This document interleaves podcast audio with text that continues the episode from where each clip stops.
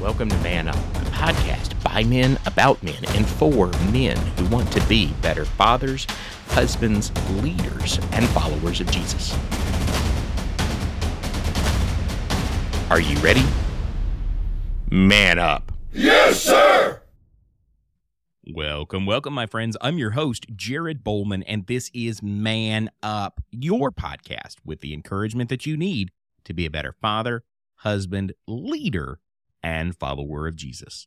We're a band of brothers, we're soldiers, we're comrades in arms. We fight side by side, shoulder to shoulder, and hand over hand until each of us has helped the others attain the high calling of Jesus. And today, I'm joined by two guests. I know last week it was just me. It was totally weird, but we're back to having guests, and I've got two to make up for the absence last week. On my left, I have Keith, the legend Stoneheart. And then on my right, I've got Doctor Kenny Embry. Two good friends, two people that I enjoy hanging out with. And today, we're going to be talking about burnout. Yes, burnout. I know I just did an episode on burnout, but I didn't feel like I did a good job of it. So I brought two guys in to help me with that. It's no fault of Tony Mox. He did a good job. I just didn't do a good job on the episode myself. But we're going to make it better. Right, guys? Absolutely. That's right. That's right. I brought in two of the most burned out guys I know to talk about this today. Exactly. Tony could right. not be an expert on that. That's exactly right. He was he was too fresh. He was too fresh. That's the problem. He, he was, uh, that was my mistake, Kenny. He was coming off of vacation. Oh, yeah. He was, yeah. He, he was like, he was like brand new. Yeah. All right, guys, thank you for being here. Just a moment for our listeners. I want to let everybody know that if you haven't gone and checked out the new YouTube channel, that's youtube.com forward slash the at sign, and then all one word, The Real Dad channel, please do so. It's going to be a wonderful resource. It's going to be a continuation of a lot of the things that we talk about here on the program with some other videos that are going to help you navigate dad life. So, guys, let's talk about burnout. When I say the word burnout, and I'm going to throw this one over to Stoneheart first, what do you think about, Keith, when I say the word burnout? Falling down. And I don't know why I get that mental image, but when I think about myself, when I think about mental burnout, I picture in my mind physical exhaustion. Mm-hmm. You know, when whenever when you know the, when the guy completes the race and then he just like falls on his face. For whatever reason, that's kind of what it feels like in the in the mind is like, except it's happening in slow motion, right? It's mm-hmm. it's the it's the really dramatic scene in the movie where you know the guy is he's crossing the finish line, man, and he's giving it all he's got, and it starts to happen slowly and just falls, you know, and it's it's really you know almost elegant in the movies. Feels very different in real life, but that's what I picture. Uh, all right, Embry, what do you think about burnout? Burnout is, is one of those things that we, we actually know a lot about. If you're talking about it personally, there are three components to burnout that we know. And this is from research by by a woman named Christina Maslach. There's that exhaustion that, that Stoneheart is talking about. But then there's a cynicism that, that is accompanied with it. And, and basically that cynicism is something that we call a depersonalization. In, in, in other words, when mm-hmm. you start seeing that you are becoming less and less engaged. And it's because you're seeing so little reward for your effort. And and, and that becomes, you, when you start seeing so little reward for your effort, you start feeling ineffective. You just feel like I'm, yeah. one of the things that I've, I've told some friends recently is, is that not all movement is progress. And I feel like I'm moving a lot, but I don't know that I'm accomplishing a lot. And really, that that goes again back to that cynicism, which which which is mm-hmm. kind of coming out of that just sheer exhaustion. Uh, that physically exhausted, I'm psychologically exhausted, I'm emotionally exhausted, and I think a lot of it has to do with. I mean, there are a lot of external factors that we could talk about. We could talk about an economy that is not doing well. There, you can mm-hmm. talk about so layoffs that have already happened and people who had.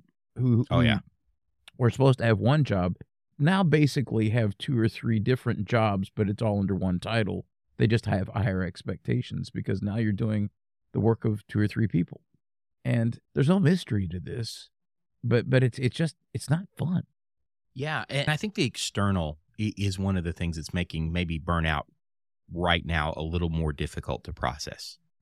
That you mentioned things like the economy and the layoffs. I mean, I live a few hundred miles north of Silicon Valley in Portland, yeah. Oregon. So, I mean, less than a thousand miles between me and Silicon Valley. I live less than a thousand miles below Seattle, Washington. Mm-hmm. The tech sector is in a, is in crisis right now. I mean, it's having a coming-of-age identity crisis. Everybody from Facebook yeah. to Amazon is panicking, trying to figure out who they need to be. And it's affecting a lot of the people that I know. That on top of that, you've got political burnout. You've got expectations that seem like they're constantly being subverted. And then when you raise any questions about it, you're immediately called a denier, and you feel ashamed for even having questions. The quickness with which society wants to categorize and label has led people, many people, I mean, we're all podcasters. We have to be extremely careful with what we say all the time, lest we get flagged and labeled and as reading misinformation and that type of thing. It's a stressful time to be alive right now. The, the problem is the internet doesn't have an off button, and it is a never-ending source of stimulation.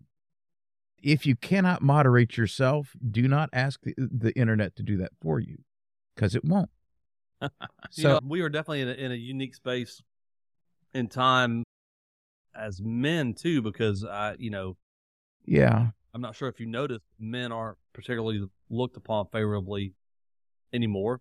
It's hard to be a man right now, and there's a, a, a very despondent and almost desperate age group right now, the twenty to thirty year old men that aren't getting married, and it's because yeah. they can't do anything right. Uh, on one hand, they're yeah. acting too feminine because they're they're trying not to be toxic and male, and so mm-hmm. women aren't attracted to that.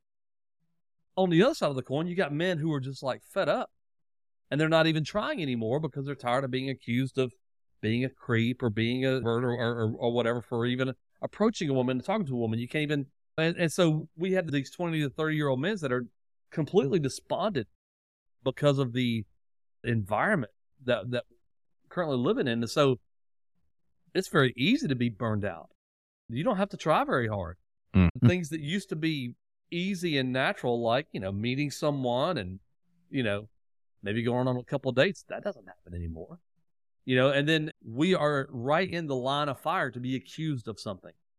Because all it really takes in twenty twenty-two is for someone to say he did this, whether it's true or not, doesn't matter. What matters is that someone said it, mm-hmm. and that we now are in a in a very, you know, precarious situation at the accusation of someone else. We're stressed out all the time because of these things, right?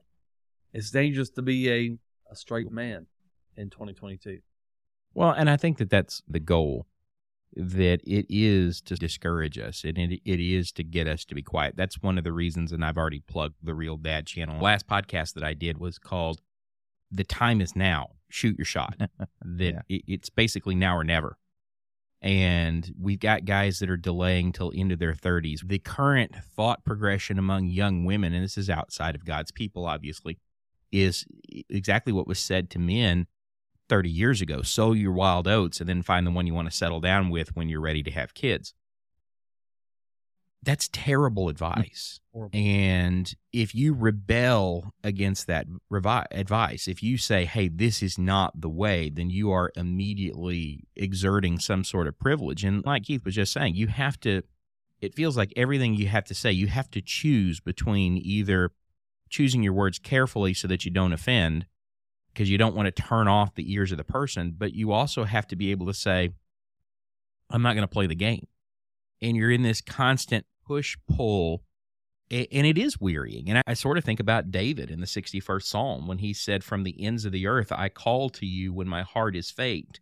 Lead me to the rock that's higher than I. I think about that, and I think about, what was David feeling when he wrote those words? What was he? Well, he's feeling weary. He's feeling like life is pushing in on him. I mean, this is the man after God's own heart who's saying, I don't have the strength to keep being who I know I need to be. That's yeah. burnout. I'm one hundred percent convinced that it is orchestrated. It is meant to make us feel powerless and and at the whim of whoever wants to say that they're a victim of something that we've done. It's meant to make us feel like there's no sense in continuing.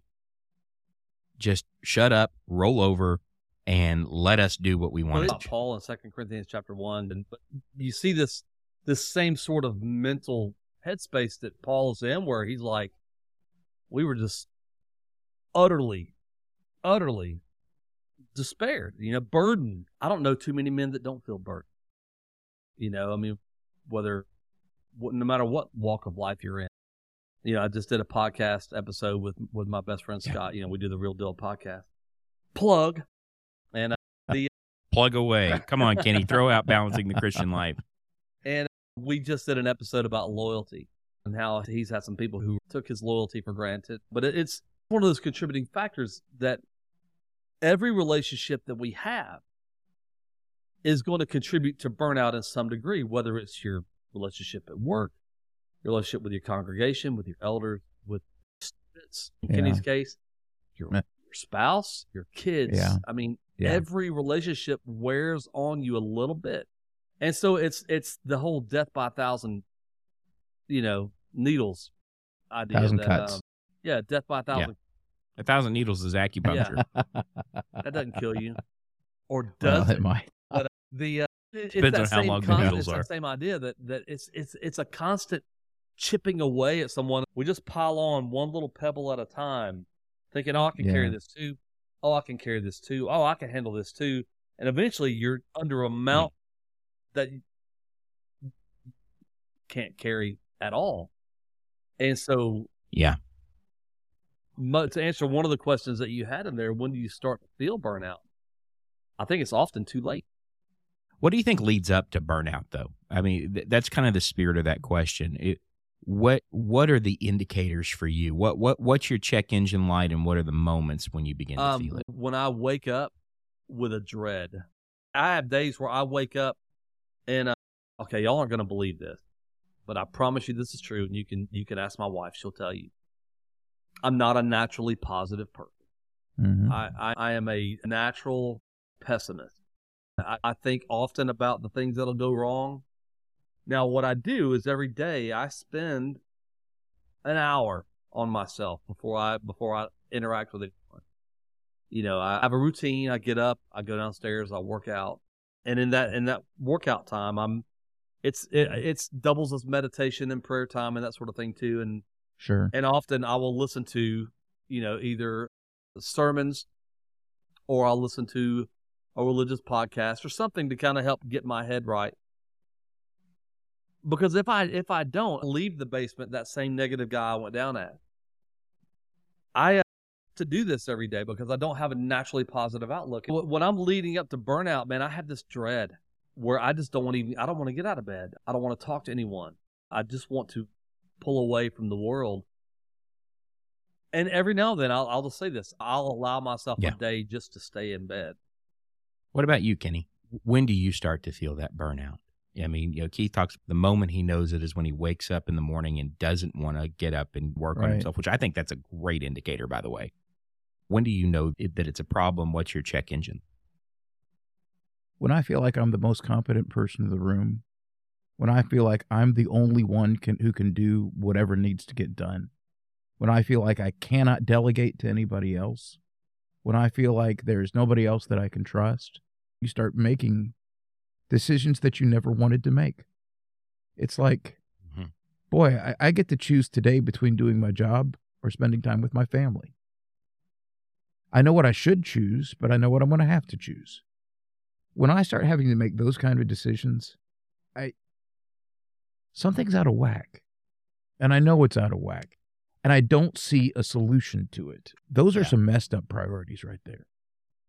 Well, and that's one of the things that that I I was hoping you were going to touch on is that leadership and the role that we're called to as husbands and fathers means that, and you use the illustration of your job, that means that when no one else can do it, I have to do it. I mean, it's kind of like Star Trek. Kirk's got people all over the ship that can do different right. things.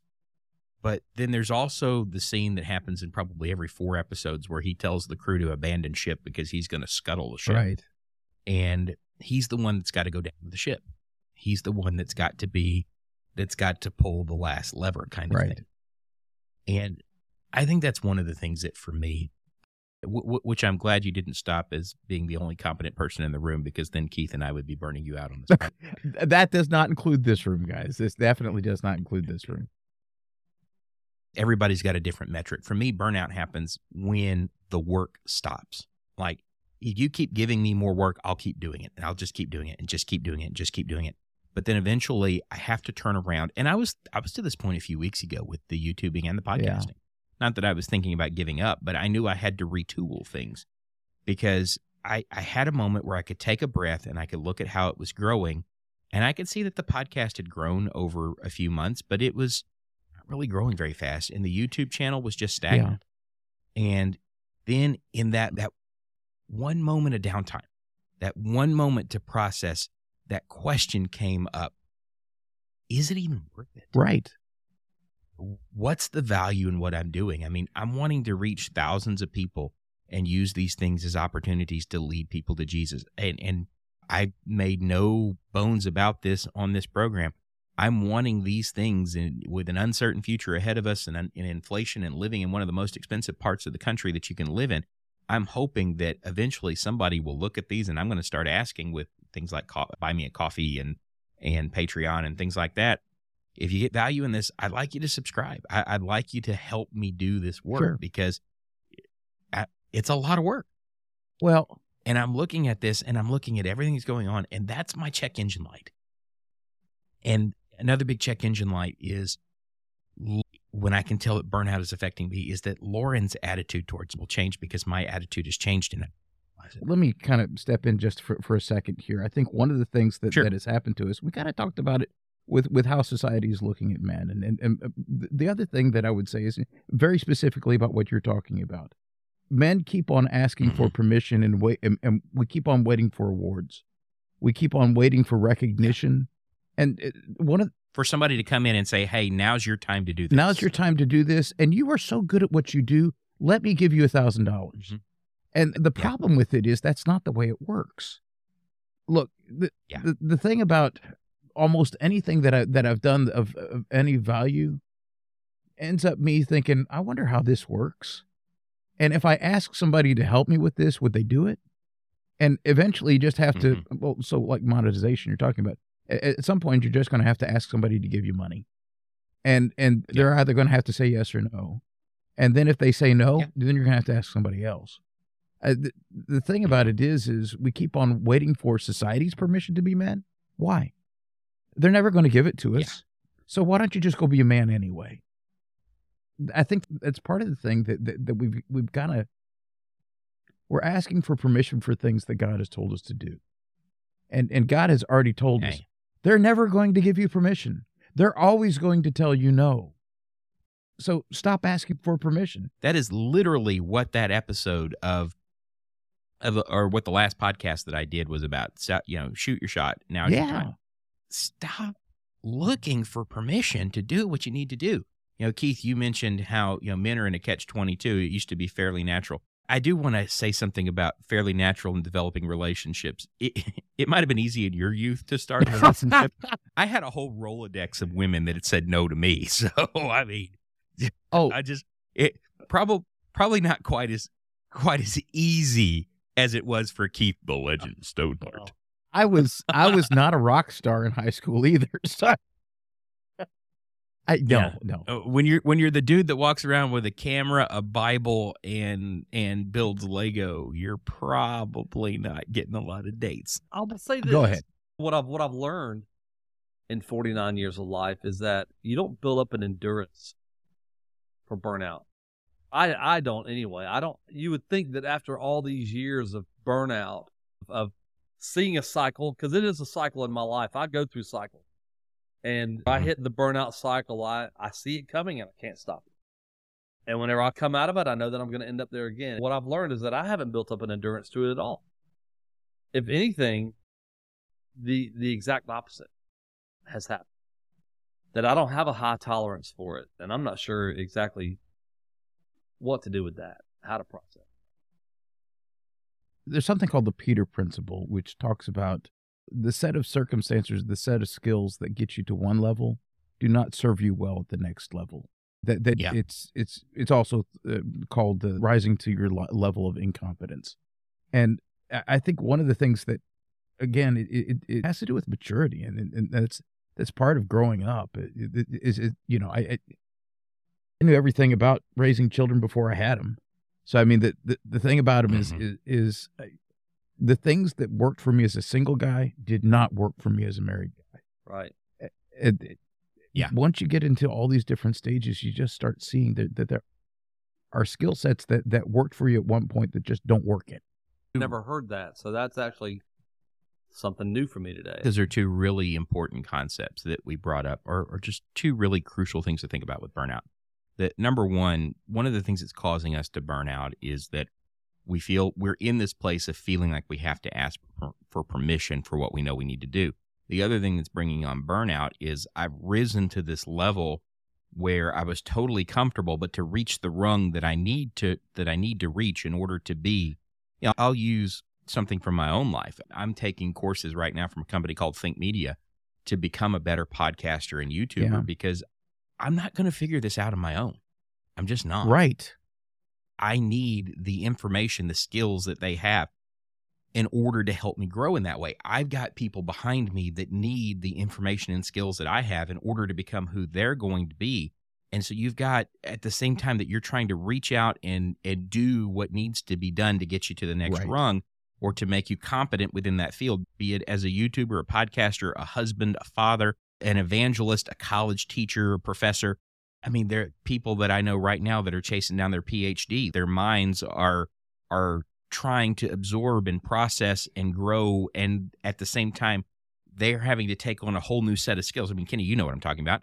Take on a whole new set of skills in order to reach that rung that they're trying to reach. There's a lot to process, guys.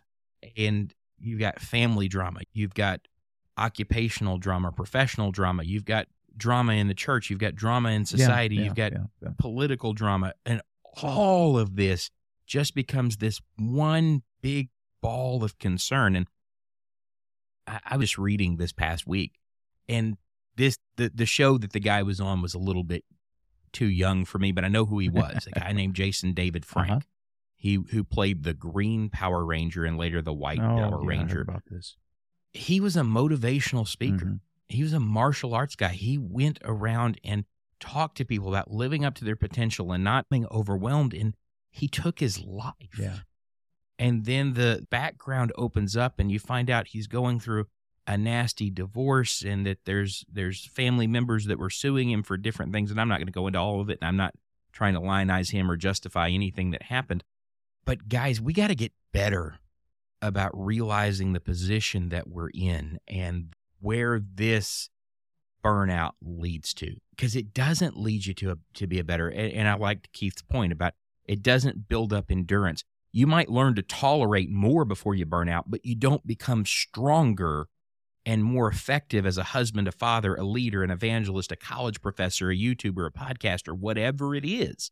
You don't become more effective by burning out. If anything, think, you become less effective. I think, too, there's, there's an element that, that, that is always playing in the background, so to speak, mm-hmm. with all this, and being men, you know, and being unapologetically a man, and, and and is that no one cares, right?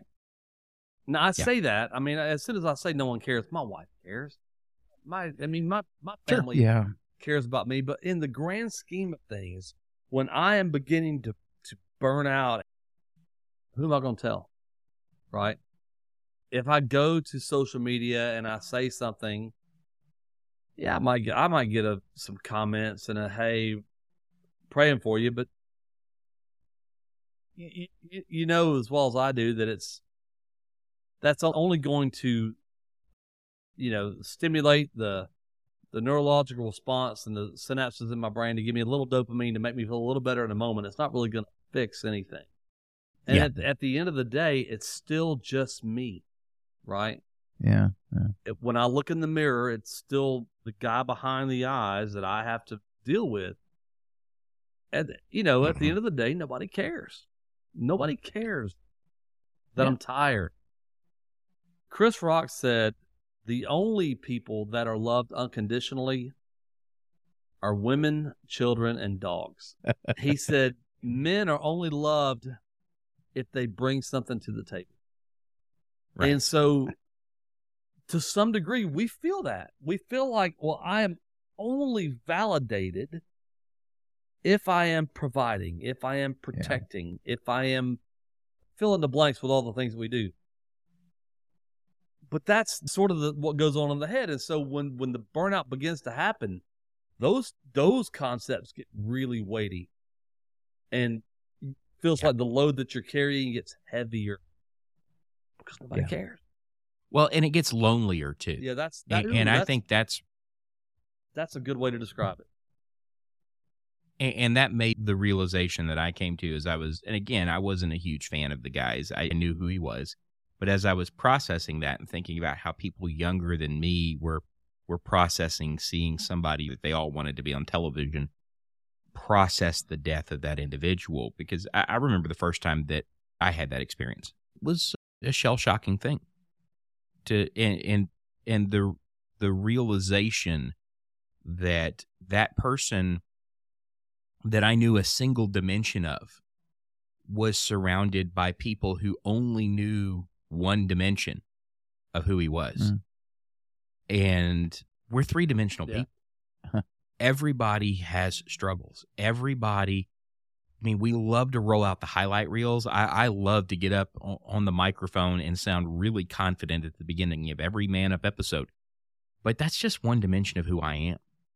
Kenny, balancing the Christian life is just one dimension of who you are. You're, I mean, you you kind of have both sides. You're known in your university as well. So you've got your students that know you as Doctor Kenny Embry. Yeah. You've got your podcast listeners that know you as the host of Balancing the Christian Life, mm-hmm. who's this really super encouraging guy that we love to listen to because he encourages us. But your wife knows you as the guy that forgot to bring home the milk.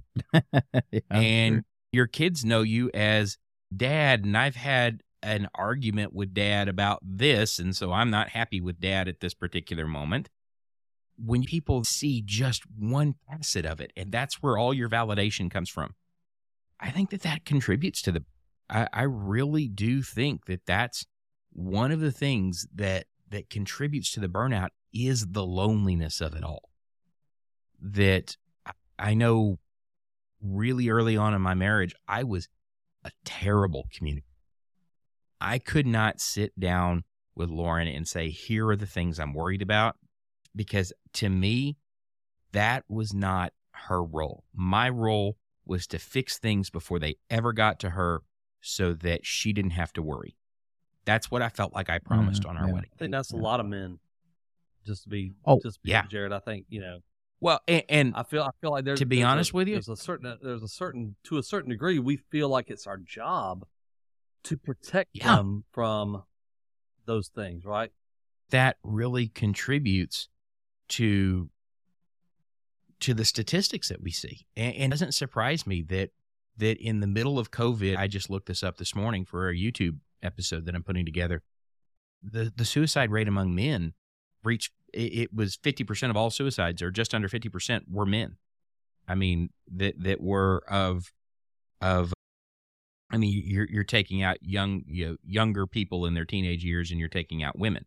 You're you're taking men in their mid twenties to about their fifties. Yeah. That's a scary number when you stop and you think about that, and when you process that, what you're really beginning to see is that that number, it's coming down off the peak. It, it hit its peak during COVID, and it was about thirty-five percent higher than it was the years leading into COVID, and we've only come off of it about five percent.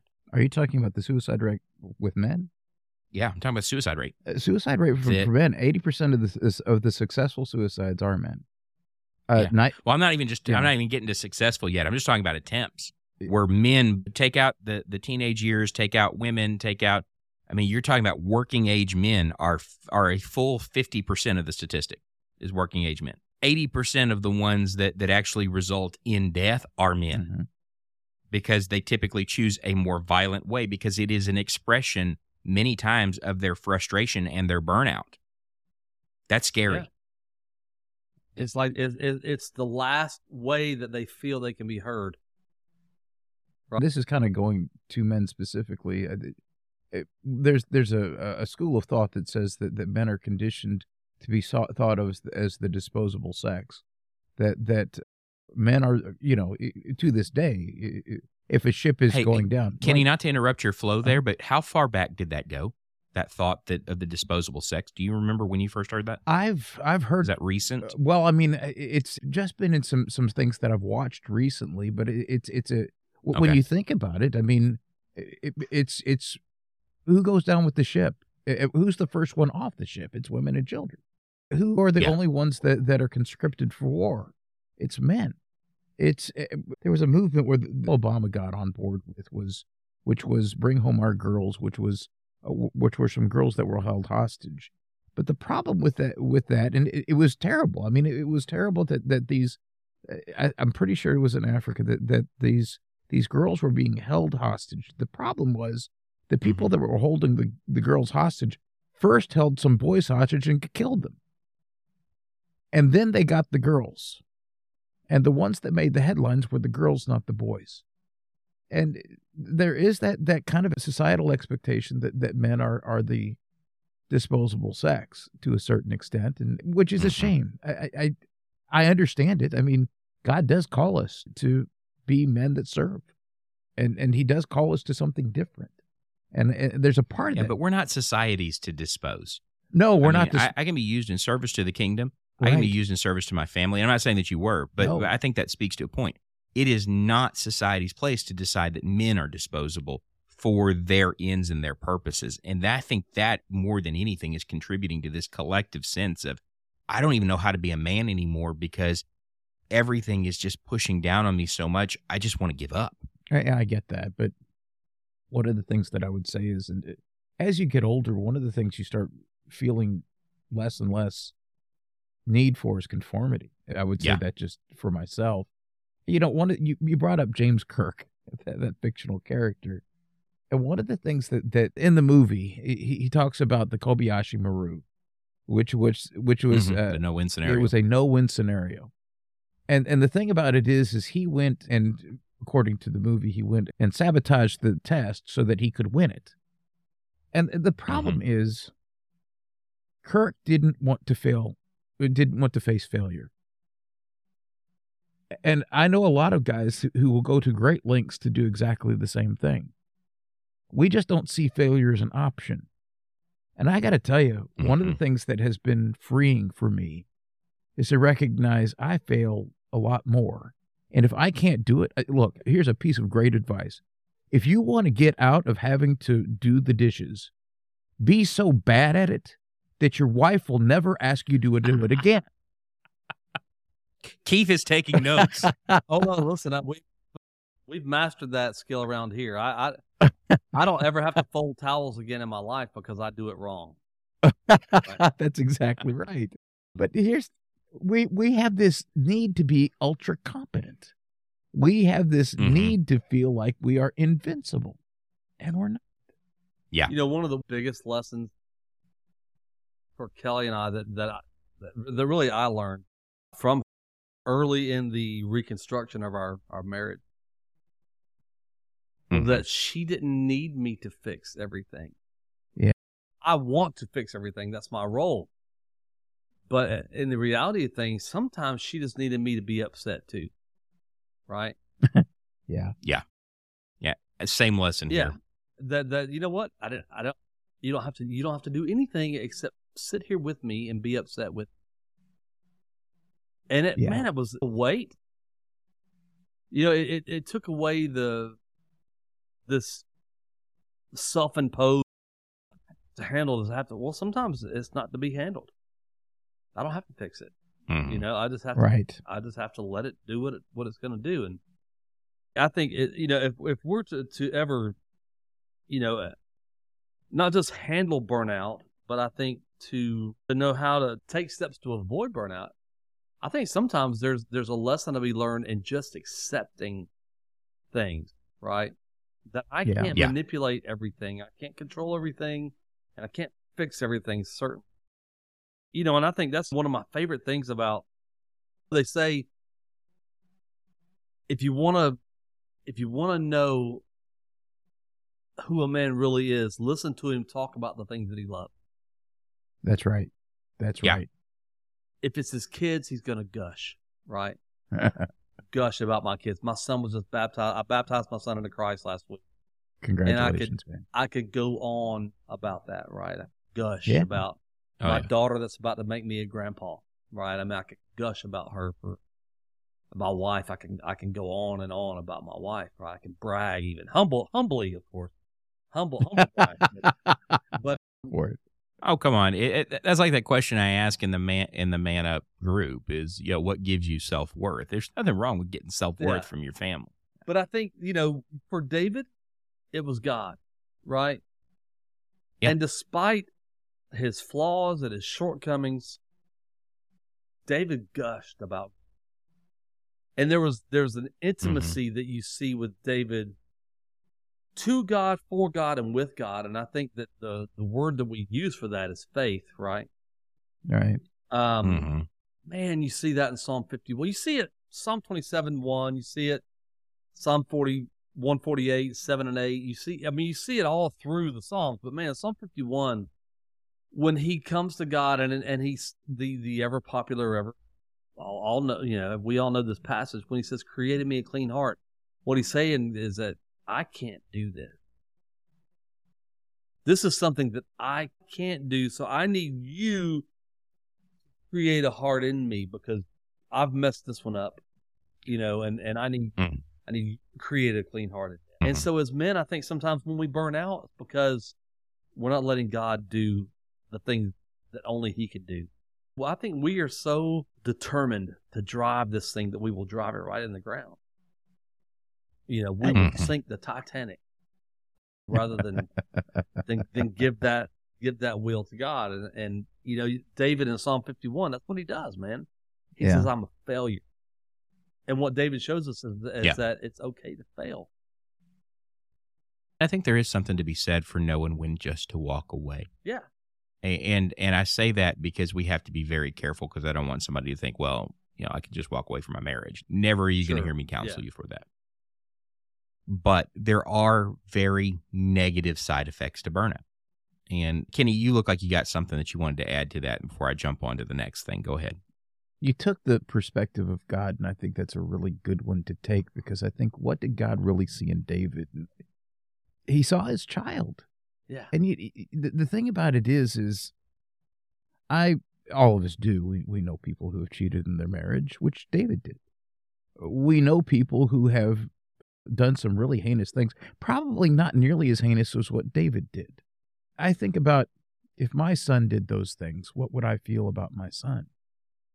Would I stop loving my son because he had a failed marriage, because he was the one who failed it? No, I think I'd probably still have to love him. Would I still love my son if he killed somebody? You know what? That is a heinous thing to do. And I think I'd probably still have to love my son. I, mm-hmm. It's not that I don't want justice done. It's not that he's not going to have to bear consequences. But boy, I still just love my son. Yeah. Well, and I think that that gets back to just how lonely it can be. And I'm, and men are not the only ones to suffer burnout, but this program is for, for men. men. Yeah. I think I think it does get to just how lonely it can be to be a man and to shoulder the kinds of responsibilities that you guys are taking.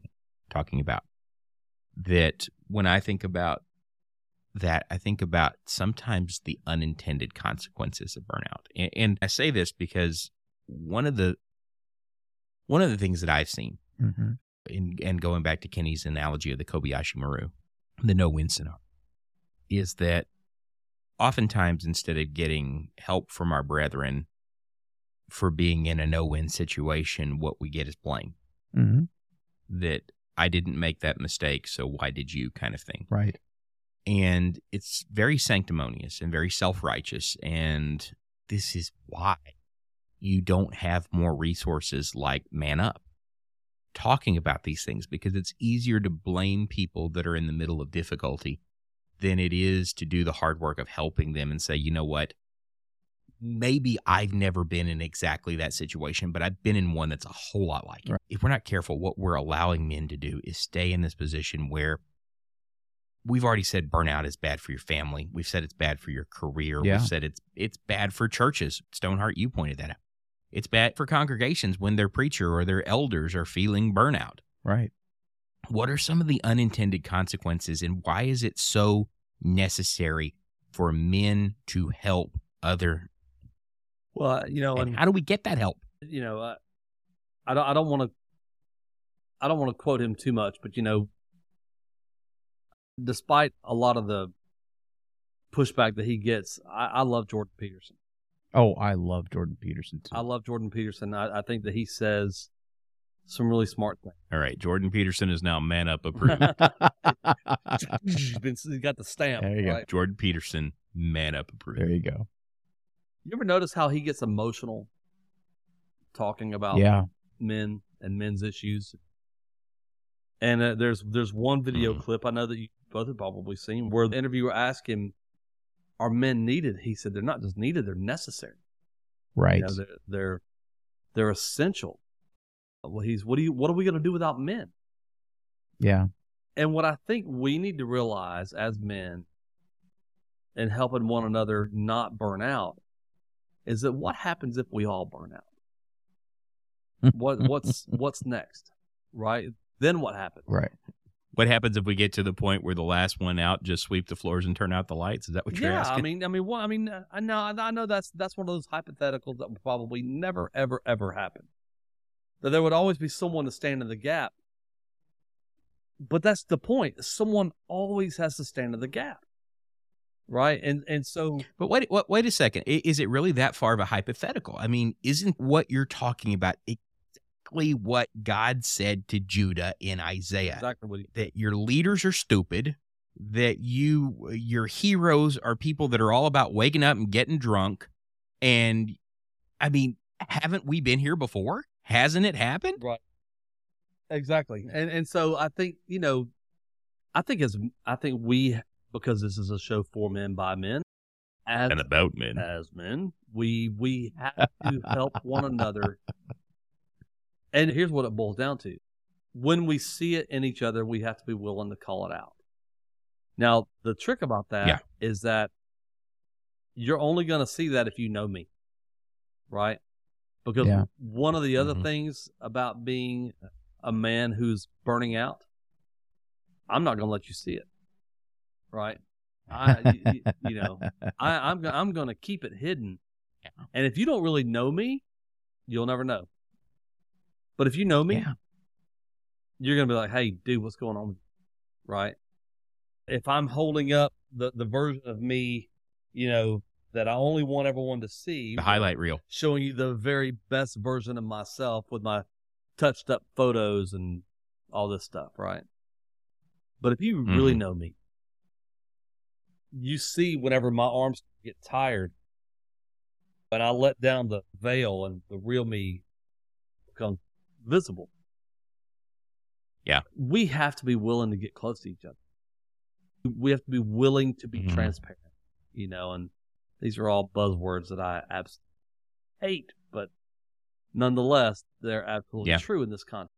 Well, but think about the kind of lessons that we're teaching our children when we're not vulnerable. I mean, I just, I mentioned when I launched the Real Dad channel, The the very first episode I did was Fatherhood one oh one. Mm-hmm. It, it was four things that every father needs to needs to get better at in order to be a good father. And and one is focusing on togetherness, intentionality, being mindful, and being enthusiastic. If I'm hiding who I am and what I'm struggling aw- with away from my son, he knows what I'm struggling with. He's not stupid. He's got ears, and the conversations are not really that quiet when Lauren and I have them. I mean, I, I know that he knows the things that I think about and worry about. when I, I try to hide things away and act like nothing's wrong, I'm not helping him at all. That we're not really isolating people from these things by keeping that veil up. But at the same time, I think it goes both ways, because I think for many people, it's easier to judge than it is to help. And I'm pretty sure that this is part of what Jesus was talking about in Matthew seven when he says, use righteous judgment, that don't judge lest you be judged. And he immediately goes into this this parable of a guy that's got a, a large beam, like a four by four, hanging out of his eye, and, and he's trying to inspect the guy with the mote in his eye. Right. That we always have the clear view of what everybody else is doing wrong, but we don't know them well enough, and that's our shortcoming.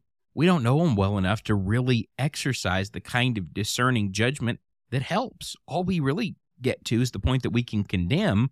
Meanwhile, we're not even seeing what we're condemned for. Right. I think one of the things you, you're talking about, uh, the relationship that we have with one another and the relationship we have with our own children. And I'm going to go again, basically, to that, that Peter principle, which is the things that serve you well to get you to a mid-level position within an organization is a lot of competence and not asking for a lot of help. It's it's that you are the yeah. rising star in an organization, and and you know how to do what you do, and we don't. You don't need a lot of direction from us. You don't need a lot of help from us. You can do it, and that's that's a very attractive place to be. But again, the higher up you go within an organization, the more untenable that is. You can't do everything by yourself. And as you get older, yeah. and you're talking about burnout here, and here's the thing about burnout. It usually happens to just about all of us at about the same stage in life. Because when you start looking at when guys especially burn out, I mean, you're probably looking also at midlife. You're also probably yeah. looking at the, they're either middle management or, or on the cusp of Of of getting into upper management. They have more responsibility. That's exactly the first time it hit me was middle thirties. Yeah. I, I was probably thirty-five, thirty-six years old, maybe as young as thirty-four. The first time when I felt like I, I just sort of raised my hands in the air and said, what am I doing? Yeah. I've got a preaching job. I've got a full-time job. I've got a wife that's unhappy at home because we can't have kids. What am I doing? And, and I remember for the first time, thinking, I need help, and I don't even know how to ask for it. I don't know where to go to find the resources. I mean, we were talking about this off air before we launched this thing. I told you guys how I'm trying to, I went to this these courses, and I'm trying to learn to become a better podcaster and YouTuber and yeah. all those things. And I was lucky that I happened across one of their videos because I didn't know how to ask for it. I mean, I've got Kenny Embry and, and Chris Emerson, thousands of people listen to a week. I, know the right questions to ask. Well, because we've been conditioned not to ask. Right. And it, you, you're talking about Think Media. The guy who's in charge of that, Sean Cannell, is really good at this. So you, you've got... Oh, yeah. He's a, he's phenomenal. Yeah, he really is. And and, and he, he knows what he's talking about. And he has a very strong faith-based approach. I, I really appreciate what he's doing. I've sought out help. And I think that's one of the things you're going to get to. How do we solve this thing? And and part yeah. part of it is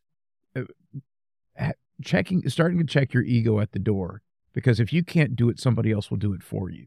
And it's it, yeah when you when you start talking about, you, you know, the people who are burning out are the people who have been who have been coasting by on talent for a long time. Their talent will eventually fail them, it, it, just because the stamina isn't there. And yeah. one of the things that, that, that happens is then you start figuring out, I don't even know the rules to this game anymore.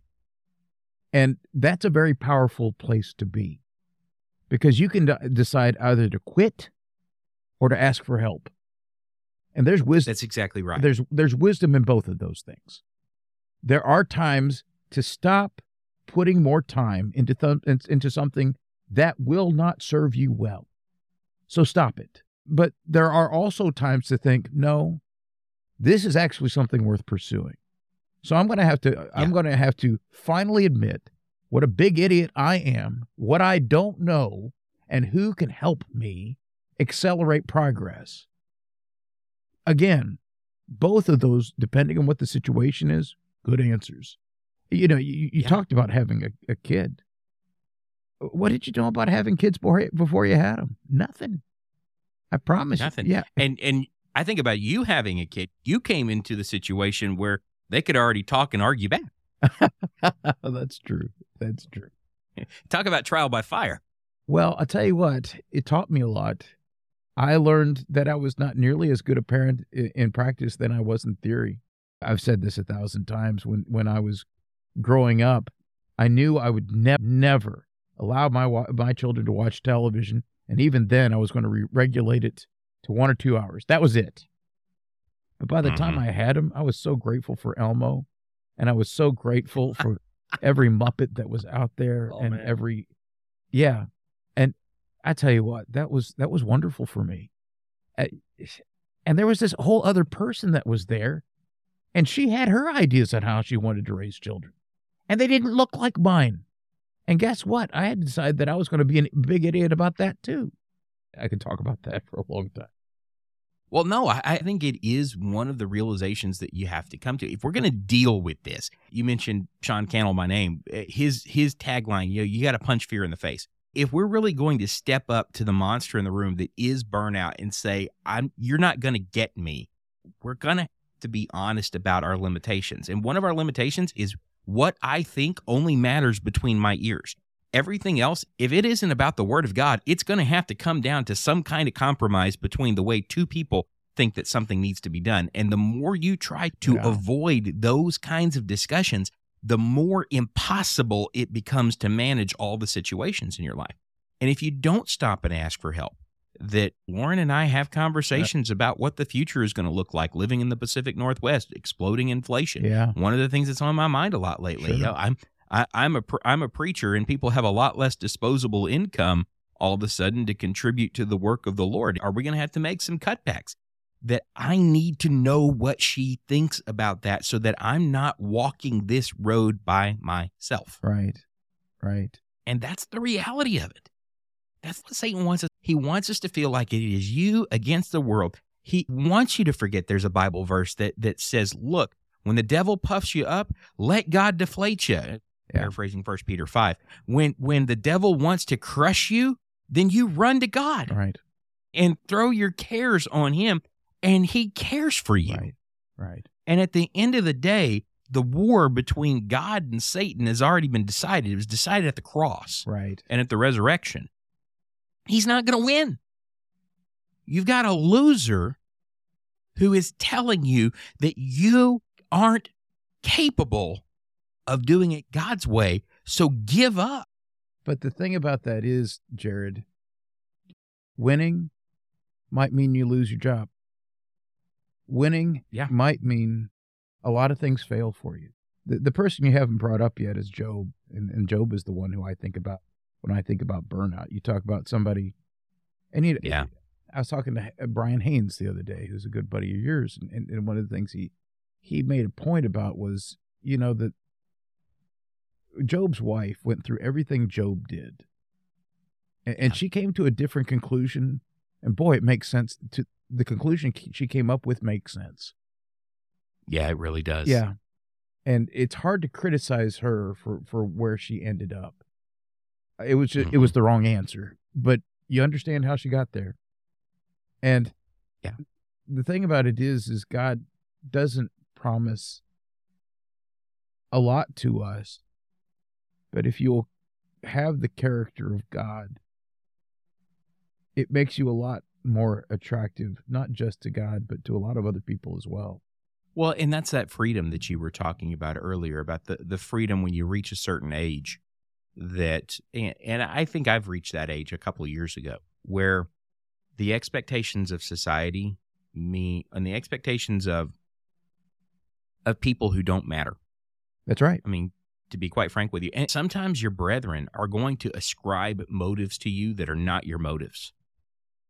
They don't have the right to control your self-worth or to put more on you than you have placed on yourself. And I think I think it was Eleanor Roosevelt who said, no one can make you feel inferior. And and part of burning out is this this feeling like I can't live up to the to the thing I need to live up to. Nobody can make you feel inferior without your without consent. Without your permission, yeah. And that sometimes the right thing to do is just walk away. I, I don't have the mental bandwidth to deal with your interpretation of what I'm trying to do. I don't have mental bandwidth. And I, I tell you who's who's better at saying that than anybody is Chris Emerson. Hmm. I'm not going to take on your interpretation of what I'm doing. That's your issue, not mine. And I think at some point, that's what I'd like to see men start doing. That when society says, you're not raising your kid right because we, I, I don't care what you think. You know, we, we live in an area where not a lot of people homeschool. Mm-hmm. We homeschool our kid. We, sometimes we get the looks when we go out in public. Sure. You know, you're obviously one of those families. I don't care. I'm unashamed. I shot my shot. This this was the decision. Right. And the buck stops with me. My wife wanted to do it. I made the call. It stops with me. And I'm not going to be ashamed of that. No.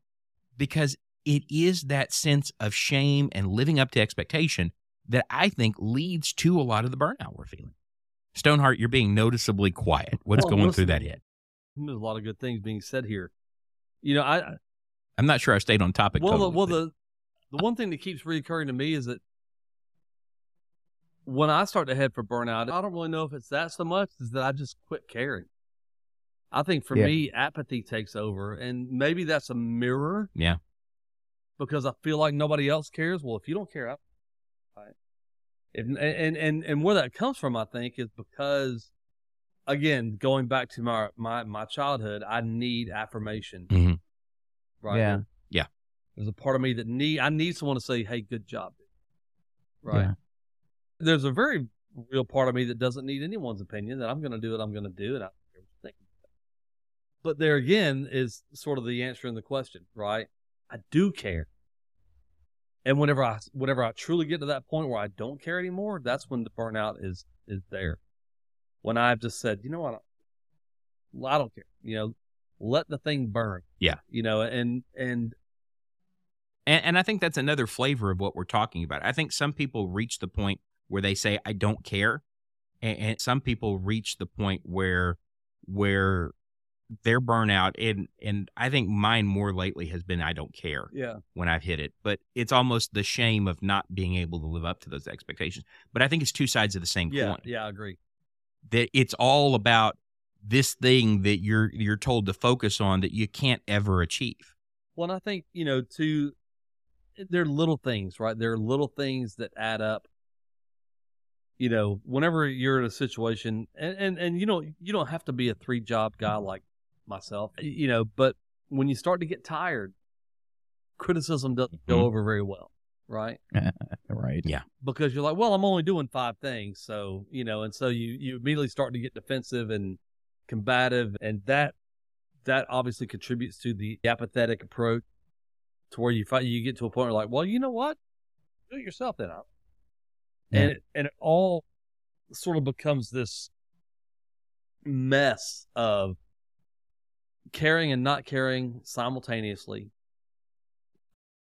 Yeah.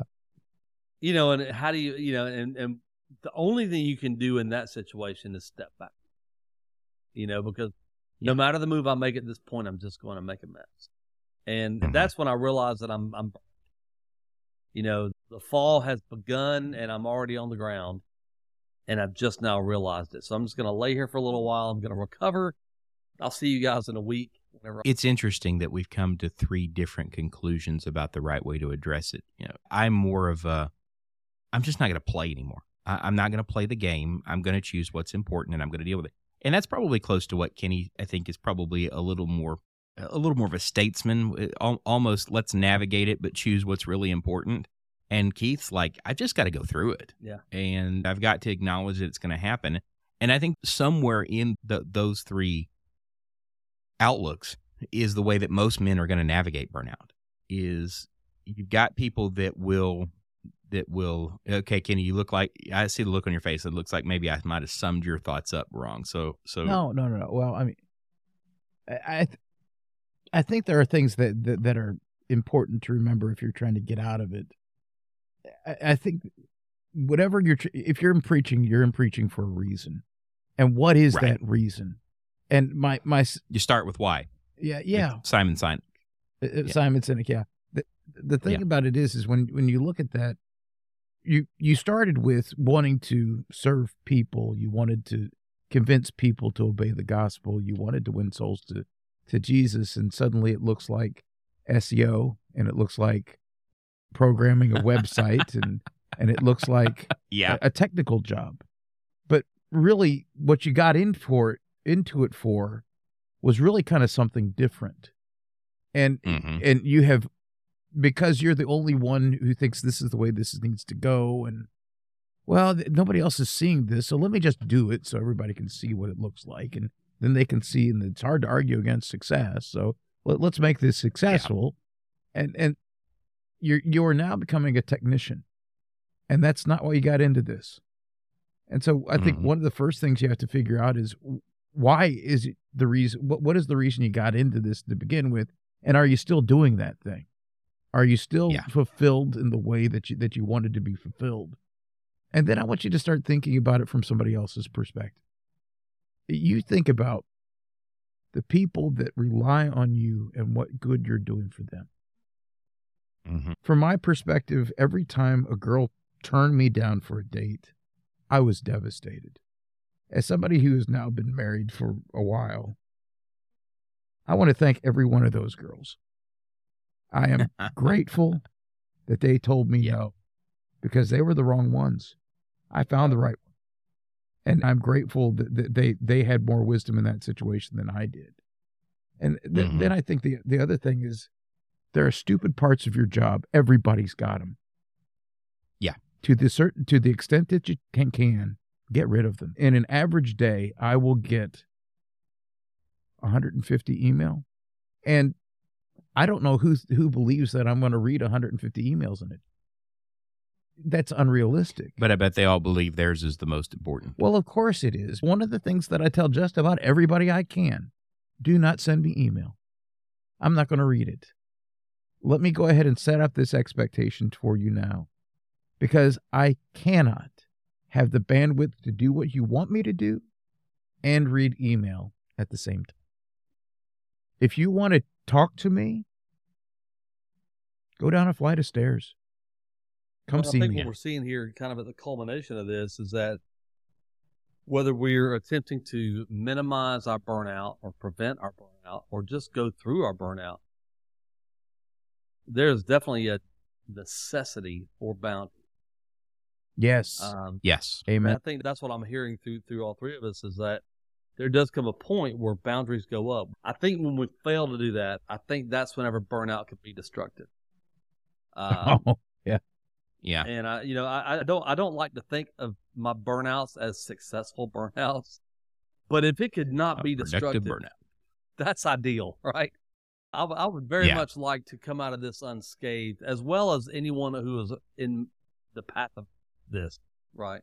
Yeah. And, uh, yeah.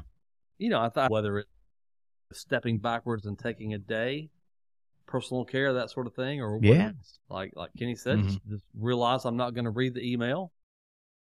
We have to respect our own boundaries. The other thing that I would say to that, Keith, is, is that we need to know that we're not alone. Right. I, I think that the, the, one of the things that I'm I'm very envious with, with you preachers is you all have a very good informal network. You guys mm-hmm. basically talk to one another, and you talk about what's going on in Texas or what's going on in Alabama, what's going on in Oregon. And I think that's the healthy network to have, where you start seeing what's going on around the country. Mo- most of it is about figuring out what congregations are hiring. Yeah, well, yeah. I don't doubt that. I don't doubt no, that. No, I'm kidding. But it, the thing about it is the ability to commiserate and, and to recognize that our struggles are not unique, that our struggles are actually pretty common, yeah. and that different people have found yeah. different ways to deal with those struggles. You know, one of the things that, that is hard for me is, is to is to be juggling so many balls in the air, and then to wa- watch some of them drop and, and recognize, you know what, I can't do that one. I just can't do it all. I can't do it all. And then to, re- rec- yeah. and then to talk to the guy right next door to me and saying, oh, man, it took you this long? I, you look, I, I'm doing that months ago. I can't believe that you're still doing it. that's that's validating. I, and I think one of the things, especially for guys that kind of hit at our age, we need to know that all of us mess up as dads. All of us mess up as Christians. Yeah. All of us. All of us have feet of clay. All of us are idiots, every single one of us. And the, the sooner we come to that conclusion, the better off we'll all. Yeah. Yeah, absolutely. And I'd like to see Ben do is finally just sit down and figure out whose opinion matters. That's exactly Everybody's right. going to have an opinion on how to raise your kids, on what your marriage should be. Figure out whose opinion matters and listen to them. And I, I don't care whether you're talking about people in the world or you're talking about brethren in the faith. There are going to be people who will harm you with their opinion just because they want to harm you. And I'm not complaining. I'm not saying I'm experienced this personally, but I have seen it. Oh, yeah. I have seen this. And figure out whose opinion matters and realize that you don't have to carry the burden of somebody else's bad opinion of what you're doing. It it just doesn't have to resonate. It doesn't have to resonate. Find the people. I mean, I think about how many people I've I, known over the years that I wished I had had one more time to talk to them and really known what was going on in their life before yeah. they made a tragic decision that either ended a marriage or ended a life. Find that person. And if you don't need that person today, go find the person that you can be that for. Because I can promise you that's a lot better use of your time than worrying about what the Republicans or the Democrats or the talking head on television thinks about the way that you're living your life. Here's the thing.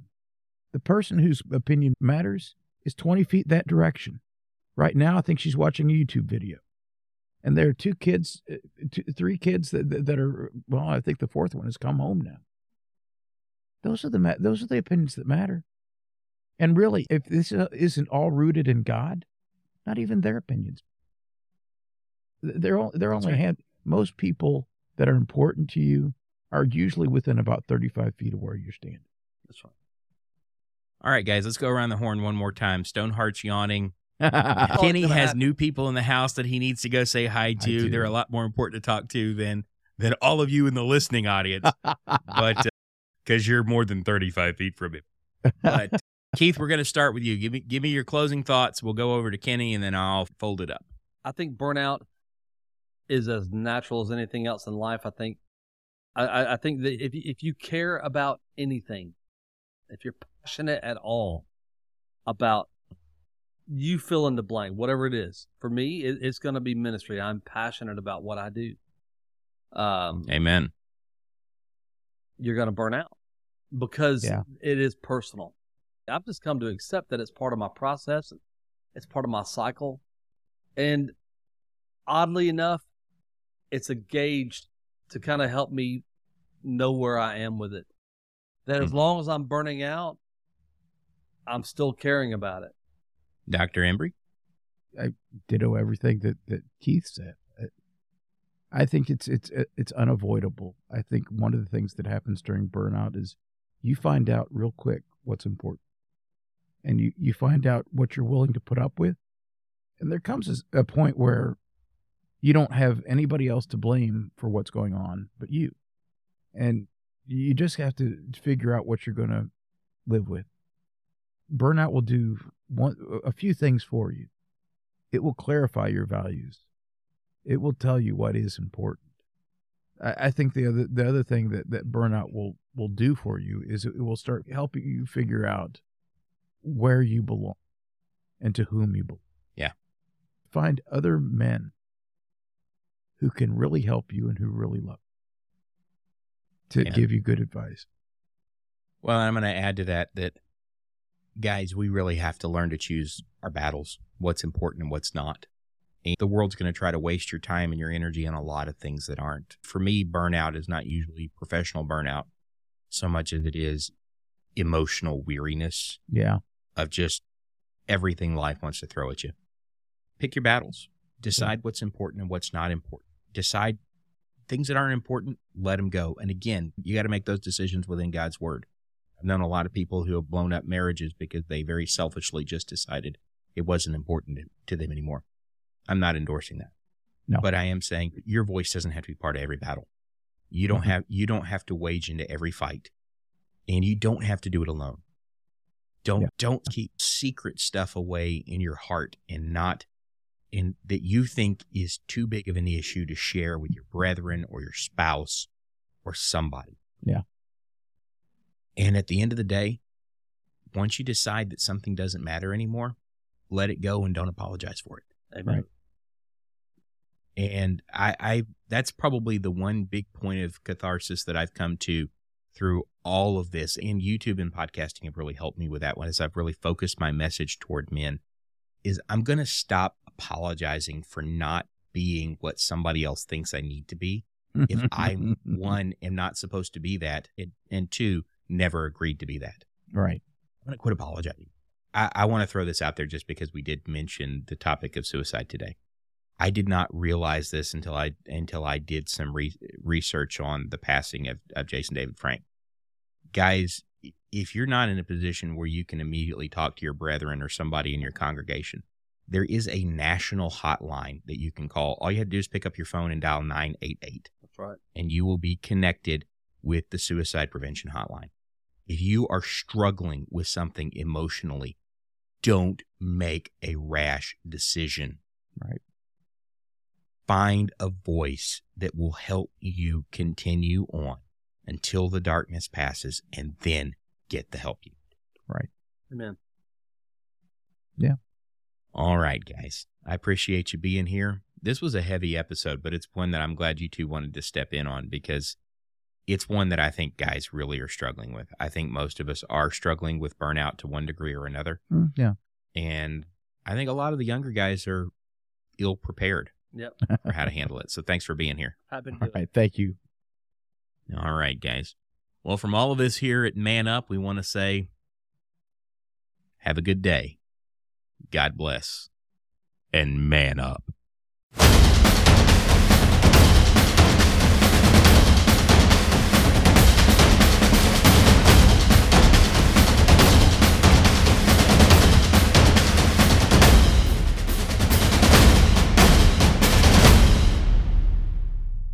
Dismissed!